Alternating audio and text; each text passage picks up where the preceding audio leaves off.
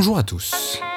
Vous êtes de plus en plus nombreux à vouloir prendre soin de vous de manière totalement naturelle et vous avez bien raison. Nous allons aborder aujourd'hui une maladie mal connue. Je veux parler de la fibromyalgie et j'en profite pour remercier Pierrette d'avoir lancé ce sujet sur la page Facebook Réflexologie Vendée. Avant de rentrer dans les détails, je tenais à dire à tous les fibromyalgiques, rassurez-vous, vous n'êtes pas fous. En effet, longtemps mal considérée par la médecine allopathique, une commission d'enquête parlementaire a rendu son rapport en 2016 encourageant un changement de point de vue afin de la faire passer du statut de syndrome à celui de maladie. Reconnaissance donc des près de 2 millions de personnes qui semblent en souffrir en France aujourd'hui. Alors la fibro, euh, c'est quoi? C'est une maladie qui associe une forme de douleur chronique diffuse, d'intensité modérée à sévère, incluant une sensibilité à la pression, de la fatigue, des troubles du sommeil, des troubles cognitifs et de nombreuses plaintes somatiques. En gros, bah, vous avez mal partout et depuis longtemps. Pendant de nombreuses années, les douleurs n'étaient identifiées que comme des symptômes et pas comme une vraie maladie. Et pour beaucoup de généralistes, la maladie resta longtemps difficile à diagnostiquer. Beaucoup pensaient qu'elle ne touchait principalement que les patients fragiles psychologiquement. Or, les conclusions des récentes études attestent que la fibromyalgie ne serait pas une maladie psychologique, mais bien l'expression d'une incapacité du système nerveux sympathique à gérer le stress.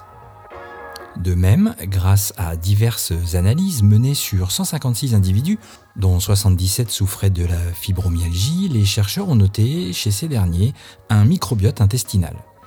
En effet, quelques 19 bactéries étaient présentes en trop grande ou trop petite quantité et ils ont noté une augmentation de l'intensité des symptômes en rapport avec le déséquilibre intestinal. Plusieurs facteurs donc sont à prendre en considération dans l'apparition des symptômes. Sachez que depuis, les médecins sont mieux informés sur cette maladie et je ne le rappellerai jamais assez, eux seuls peuvent effectuer un diagnostic sérieux. Je vous encourage donc à consulter votre médecin traitant si vous constatez une douleur chronique depuis au moins 3 mois et que vous vous sentez fatigué. Bon, à ce jour, il n'existe aucun traitement pour la fibromyalgie, mais de nombreux chercheurs se penchent de plus en plus sur la question.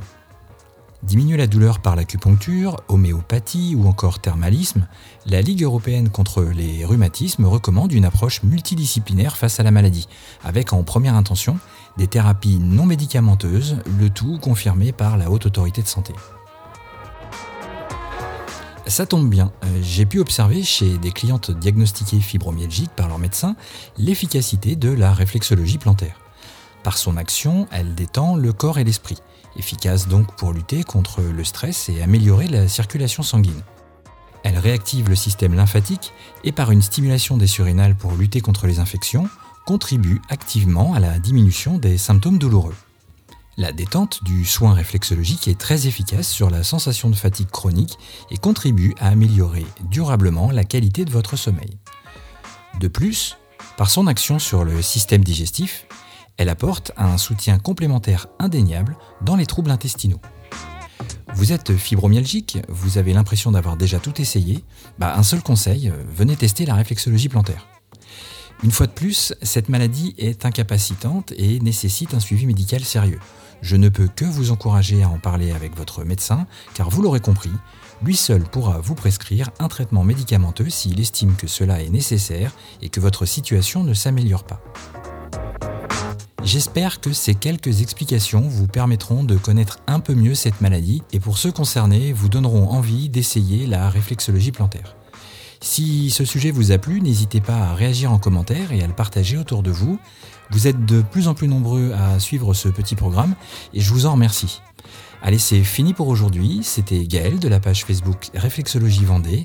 On se retrouve très vite et surtout, en attendant, prenez soin de vous.